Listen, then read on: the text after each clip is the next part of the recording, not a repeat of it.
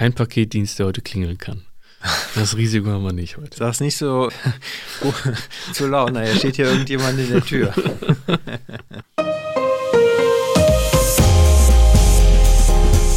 Herzlich willkommen zum Datenschutz Talk, Ihrem Podcast für die Themen Datenschutz und Informationssicherheit.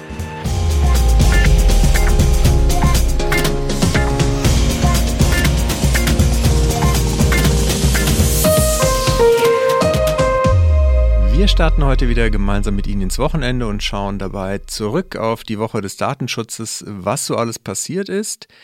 Mein Name ist Heiko Gossen und heute äh, eine, eine mittlerweile fast Seltenheit. Hier in einem Raum begrüße ich sehr herzlich meinen Kollegen Gregor Wortberg. Hallo Gregor. Hallo Heiko. Ja, es ist wirklich ganz ungewohnt, dass man sich jetzt nicht über die Kamera sieht, sondern face to face quasi. Live hier, das ist ja. wirklich, ja, sehr schönes Gefühl, mal wieder hier unser Podcast-Studio nutzen zu können. Das stimmt.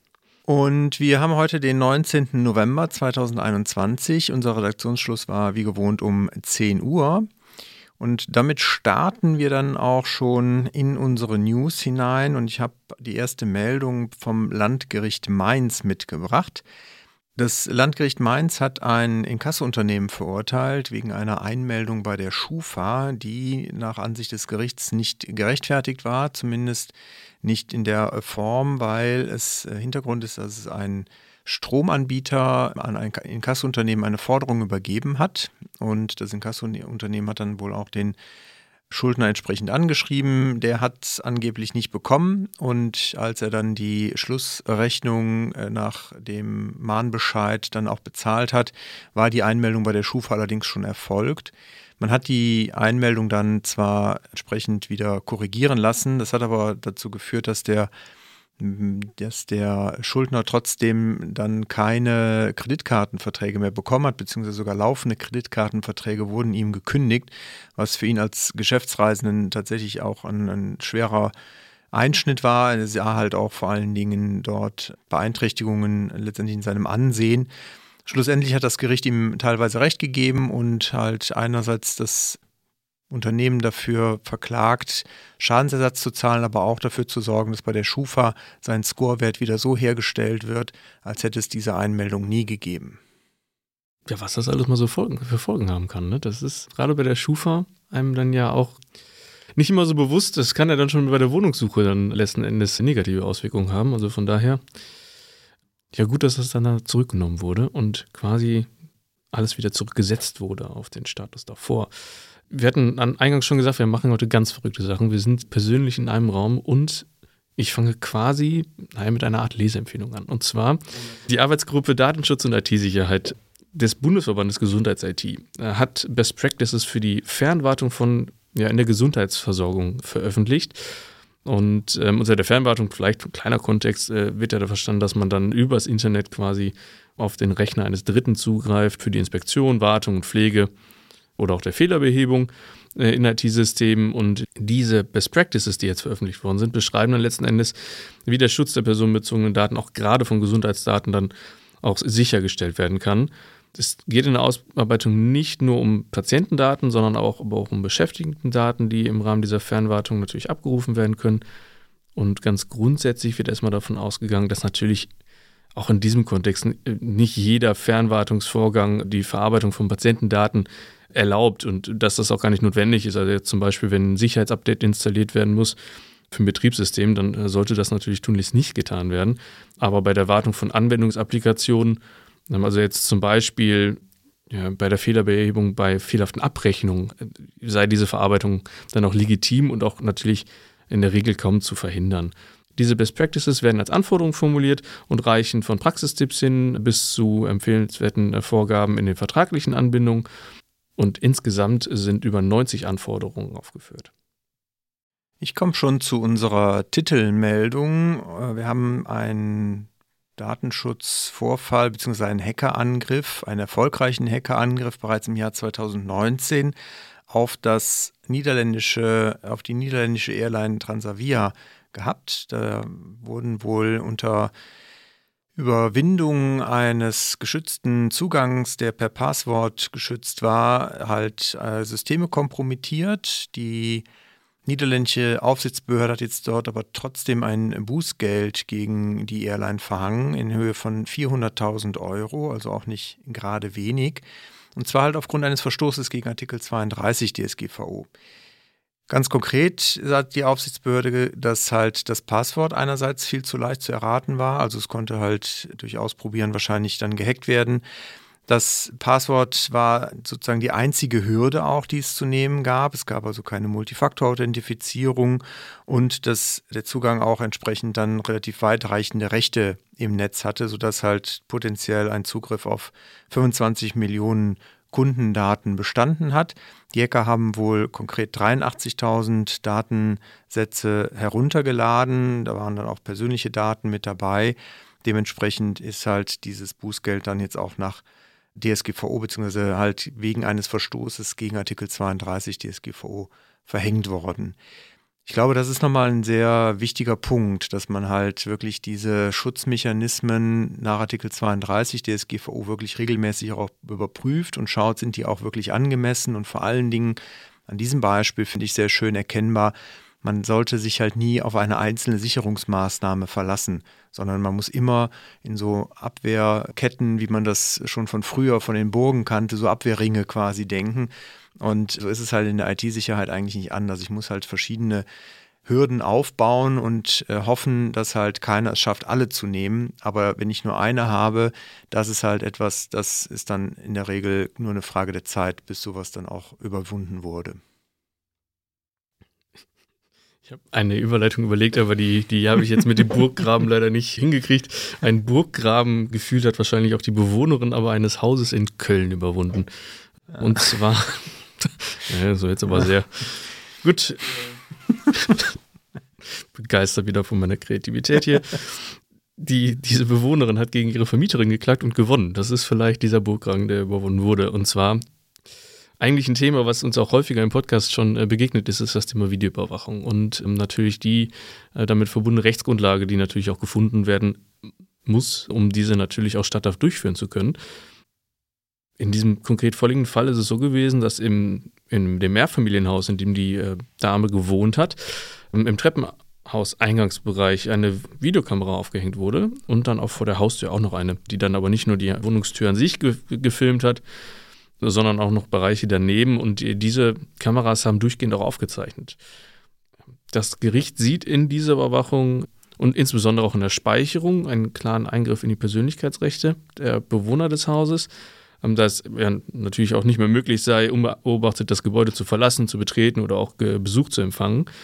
Interessant wird es dann aber auch nochmal bei der bei der Rechtsgrundlage, wie schon angesprochen.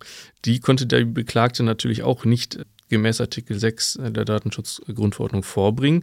Eine Einwilligung hätte genutzt werden können, aber dann müssten natürlich sämtliche Bewohnerinnen und Bewohner da gefragt worden sein und hätten zustimmen müssen. Darüber hinaus wahrscheinlich sogar auch der Besuch. Als Rechtsgrundlage wurde da das berechtigte Interesse angeführt. Das wird aber auch abgelehnt seitens des Gerichts, da das die Videoüberwachung keine geeignete Maßnahme zur Brandvereitelung sei. Das fand ich eigentlich schon ganz cool, dass das als, als berechtigtes Interesse denn auch angeführt wurde. Da sagte das Gericht auch so erstmal, ja, ist nicht geeignet, um Brände zu verhindern oder zu vereiteln. Und in Treppenhäusern brennt es auch relativ selten, weil es da auch keine Brandbeschleuniger gibt, technische Geräte, die einen Brand auslösen können. Aber man kann es ja mal probieren. Also Schlussfolgerung daraus natürlich, auch eine, äh, bei einer Interessensabwägung sollte man sich Gedanken darüber machen, ja, auf was man, welches Interesse man dessen da so stützen sollte. Absolut, ne? Das Interesse und auch die Erforderlichkeit und Angemessenheit halt prüfen. Also auch da gilt, selbst wenn ich ein berechtigtes Interesse geltend mache, muss ich natürlich immer noch nach den milderen Mitteln schauen. Selbst wenn das Mittel selber vielleicht geeignet ist, aber das war ja jetzt in dem Fall tatsächlich auch nicht gegeben. Aber das sind so Dinge, die werden schnell mal vernachlässigt, weil das ist ja so einfach, berechtigtes Interesse zu reklamieren, ja. Rauchmelder. War gut. Sprinkleranlagen. Oh, Sprinkleranlagen. Ich würde einmal nach Irland und Belgien schauen. Und zwar hat die oder der Irish Council for Civil Liberties, ICCL, sich das Thema Einwilligungssysteme des IAB Europe angeschaut, auch bekannt unter dem Kürzel TCF.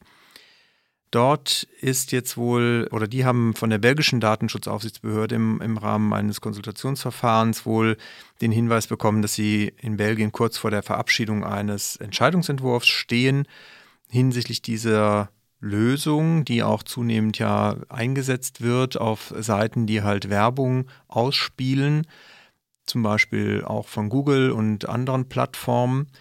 Und man kommt dort zum Ergebnis, dass ähm, diese Einwilligungslösung nicht datenschutzkonform ist und dass man halt hier grobe Verstöße letztendlich halt auch gegen die datenschutzrechtlichen Vorschriften sieht.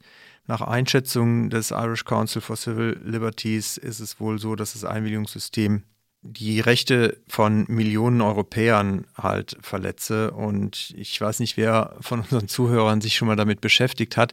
Es ist einerseits nicht ganz trivial zu verstehen, aber wenn man diese Banner oder diese Pop-ups sieht, die halt, wenn das eingesetzt wird, erscheinen, muss ich auch ehrlich gesagt gestehen, die sind auch nicht wirklich einfach zu durchdringen, weil da wird oft einerseits eine Einwilligung eingeholt und dann gibt es aber auch nochmal einen Verweis auf berechtigte Interessen und das irgendwie ist schon, finde ich, sehr irritierend für Nutzer, das überhaupt auseinanderzukriegen. Also von daher kann ich alle Skepsis erstmal grundsätzlich verstehen und wenn die sich das jetzt genauer angeguckt haben und zum Ergebnis kommen, dass es halt eher nicht konform ist mit den datenschutzrechtlichen Vorschriften, dann sei da zumindest jeder, der das einsetzt, schon mal alarmiert und das auf jeden Fall im Blick zu behalten. Nicht, dass dann plötzlich da das große Ungemach seitens Aufsichtsbehörden um die Ecke kommt und einen überrascht. Das große Ungemach seitens Aufsichtsbehörden könnte der, den Betreibern der Webseite vintage.com drohen. Und zwar ist ein litauisches Unternehmen. Auf der Webseite kann man Vintage-Kleidungsstücke kaufen und aber auch selber verkaufen, also Second-Hand-mäßig. Und die Aufsichtsbehörden Frankreichs, Litauens und Polens haben sich da jetzt zusammengeschlossen zu einer ganz interessanten Zusammenarbeit. Da ist eine wohl ja nicht ganz äh, unbeträchtliche Anzahl von Beschwerden über dieses Unternehmen gegeben hat. Insbesondere, das finde ich persönlich ganz interessant, äh, steht der Betreiber da im Fokus äh, wegen des Einscans des Personalausweises welcher von den Verkäufern verlangt wird. Und wenn das nicht geschieht, werden die Einnahmen aus den Verkäufen nicht freigegeben unter Umständen. Und der Zusammenhang ist natürlich sehr, sehr interessant. Es geht da wohl um, um ja, Missbrauchsprävention etc. Aber dass der Sache mal auf den Grund gegangen wird, äh, finde ich dann schon, schon eine spannende Geschichte. Dazu kommt dann natürlich auch noch erstmal die Rechtsgrundlage für, die, für diese Verarbeitung, aber auch so ein Kriterium, wie, wie die Aufbewahrungsfristen von einem Personalausweis, weil das machen ja auch vielleicht auch das ein oder andere Unternehmen, ähm, die da Daten oder mal so einen Personalausweis im Internet verlangt zur, zur Verifizierung. Und vielleicht lässt sich daraus dann aus den Ergebnissen dieser Untersuchung äh, noch ein paar Schlüsse ziehen auf andere Datenverarbeitungen, die in dem Kontext so stattfinden. Wir halten Sie auf dem Laufenden. Also ich kann es natürlich ein Stück weit verstehen, dass man Missbrauch und wir kennen ja ähnliche Regelungen zum Beispiel im Rahmen der Geldwäsche hier in Deutschland, dass man natürlich auf so Second-Hand-Plattformen vielleicht da ein Thema mit hat, könnte ich mir vorstellen, aber die Aufbewahrungsfristen, die müssen natürlich auch mal dazu passen. Aber es ist, ja, es ist durchaus etwas, was wir beobachten sollten und nochmal gucken können, was wir auch daraus ableiten werden dann für unsere Praxis bei, in der Beratung. Ja. Ich würde gerne ein Update mal hier verlautbaren. Und zwar haben wir in der Vergangenheit schon darüber berichtet, dass ja Vorlageverfahren hier aus Deutschland zum Thema Vorratsdatenspeicherung vor dem EuGH im Moment verhandelt werden. Dort hat sich jetzt der Generalanwalt geäußert oder hat seine Stellungnahmen vorgelegt zu den Vorlagefragen aus Deutschland, Irland und Frankreich. Und dort waren ja, oder beziehungsweise hier in Deutschland vor allen Dingen die SpaceNet AG und die Deutsche Telekom von der Bundesnetzagentur verpflichtet worden. Die haben sich gewehrt. Dann wurde das in dem oder vor dem Verwaltungsgericht Köln und auch vor dem Oberverwaltungsgericht Münster entsprechend auch äh, bestätigt, dass die Unternehmen nicht dazu verpflichtet sind, wurde also entsprechend der EuGH-Rechtsprechung aus früheren Jahren schon hier geurteilt, aber die beklagte äh, Bundesregierung hat das halt nicht auf sich sitzen lassen, ist trotzdem zum EuGH gezogen und der Generalanwalt hat sich jetzt da ein wenig überrascht gezeigt, um es mal positiv zu formulieren, hat in seiner äh, Pressemitteilung gesagt, oder der EuGH hat halt in der Pressemitteilung gesagt, dass die Antworten auf alle vorgelegten Fragen bereits in der Rechtsprechung des Gerichtshofs zu finden seien oder unschwer aus ihr abgeleitet werden könnten. Also ein bisschen indirekter Vorwurf, man sollte doch sich einfach mal ein bisschen genauer vielleicht mit den Rechtsprechungen des EuGHs beschäftigen hier auf nationaler Ebene. Naja, auf jeden Fall ist er dann auch zum Ergebnis gekommen, dass die Debatte anscheinend noch kein Ende gefunden habe. Im Großen und Ganzen kann man aber halt äh, auch daraus entnehmen, dass halt das, was halt jetzt Gegenstand ist, vor dem EuGH wohl auch dann vom Generalanwalt ähnlich gesehen wird wie hier die nationalen Gerichte, die ich eben schon genannt habe, dass es halt tatsächlich so, wie es hier in Deutschland im Moment geregelt ist, nicht unionskonform ist und wahrscheinlich, das ist jetzt meine persönliche Einschätzung dann wahrscheinlich auch vor dem EuGH genauso ausgehen wird, dass es halt so nicht funktioniert. Heiko, es ist schon meine letzte Nachricht, die kommt. Und ich bin wieder bei einer Lesefehlung Empfehlung angekommen. Der Kreis schließt sich ja, wie heute. Das ist äh, unglaublich. Und zwar, wir hatten auch in einer der letzten Folgen, glaube ich, schon mal darauf hingewiesen, der Bundesverband der Datenschutzbeauftragten hat im Oktober im Rahmen seiner Herbstkonferenz getagt. Und die Präsentationen der Referenten und Referentinnen äh, sind da jetzt verfügbar zum Download. Ähm, der Themenschwerpunkt der Konferenz ist die Digitalisierung gewesen und die Herausforderungen der modernen Arbeitswelt, die damit einhergehen. Ganz interessant könnten da die Ausführungen sein zum berechtigten Interesse, der als Notanker, wenn ich keine andere Rechtsgrundlage finde, doch vielleicht dienen kann. Das passt doch ganz gut in dem Kontext dieser Folge heute. Der Notanker der Rechtsgrundlagen, sehr der schön. Notanker der Rechtsgrundlagen, ja. Sehr gut. Dann sind wir für heute soweit durch. Wer jetzt vielleicht das Thema Corona vermisst hat, weil wir ja gerade heute die auch Verhandlungen im Bundesrat haben zu den aktuellen Gesetzesentwürfen unserer neuen Ampelkoalition. Begriffe, Worte. Koalition. unserer neuen Bundesregierung. Da haben wir heute ganz bewusst jetzt äh, noch nicht, sind wir noch nicht drauf eingegangen, weil einerseits wir müssen natürlich abwarten, was kommt jetzt überhaupt raus, was wird wirklich verabschiedet. Und dann müssen wir uns das natürlich auch noch ein bisschen genauer angucken. Vielleicht können wir hier nächste Woche dann ein Update geben. Und dann gibt es sicherlich auch schon erste Meldungen von den Aufsichtsbehörden, was sie davon halten und was das jetzt auch für die Erhebung des 3G-Status bei Mitarbeitern im Unternehmen zum Beispiel bedeutet.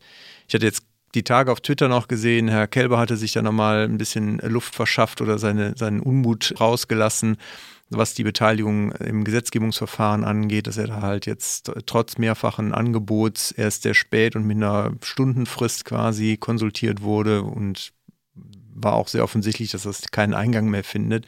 Das sind natürlich Dinge, die sprechen jetzt nicht unbedingt für eine sehr saubere datenschutzgerechte Lösung dann nachher in den Gesetzen, aber wir werden sehen. Auf die Schnelle, auf die Schnelle. Genau. In diesem Sinne, dir, Gregor, herzlichen Dank. Ja, immer wieder gerne. Und Ihnen ein schönes Wochenende. Bleiben Sie uns gewogen und auf bald. Schönes Wochenende.